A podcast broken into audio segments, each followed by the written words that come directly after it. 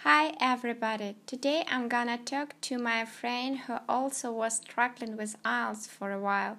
We're gonna discuss speaking and writing problems and clearly highlight the importance of pronunciation and accuracy. Hi Andrew. It's nice to see you. Hi Christine. Nice to see you too. It's been a while since you passed IELTS. Yeah, I passed IELTS last October. So, as we were both students of the same group for more than a year, I know that Andrew's weakest points were speaking and writing. Andrew, please tell me about your first IELTS results.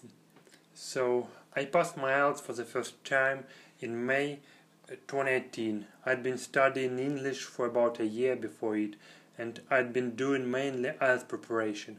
Although I knew how to pass IELTS very well, it didn't help me on the exam due to my low level of general English.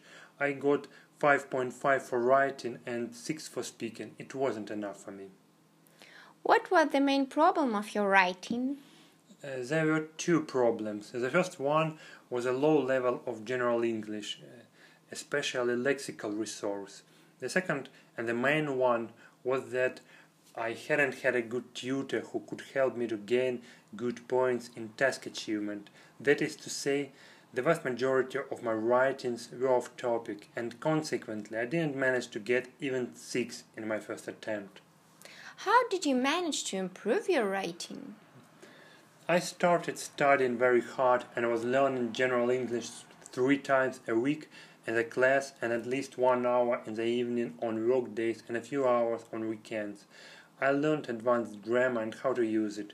Apart from that, I expanded my vocabulary, especially collocations. The second thing was that I started lessons lessons with an immense tutor who helped me to write with a great task response and coherence.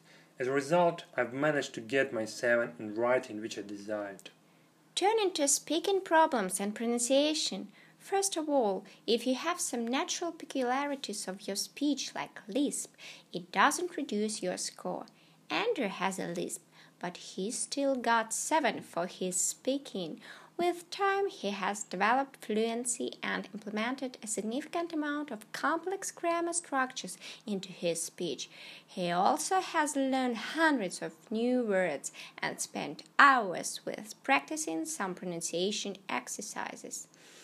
Hmm, Andrew, why do people usually get better score for speaking than for writing? Speaking is much easier than writing for all, all the people, and I'm not an exception. Firstly, the requirements are much higher for writing, and te- secondly, the examiner might not notice some of your mistakes when you are speaking. In contrast, any mistakes in your grammar, sentence structure, as well as cohesion problems are visible in writing.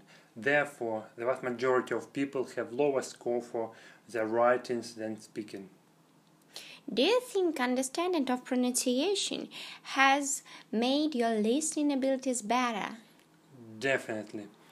In my in May 2018, I got 6.5 for listening. I didn't hear the answers to some questions at all. Working with native speakers on different aspects of pronunciation helped me to improve not only my speaking but also listening. It appeared that if you can pronounce correctly, you expect these combinations of sounds when you listen and you get the key words easily when you are listening. In the end, I've got 8.5 for listening. Thank you, Andrew. I think the listeners have learned something new today. Next time, we'll, we'll answer the question about his band 7 in writing. Dear friend, thank you very much for listening. I hope that this was a very useful information that will eventually help you to reach your desired score. Thanks again. If you like this episode, please subscribe and leave a feedback. If you want to receive more information about IELTS or have any questions about topic or something like that, please subscribe to my Facebook group called Learn to IELTS 7 Plus Car. Good luck!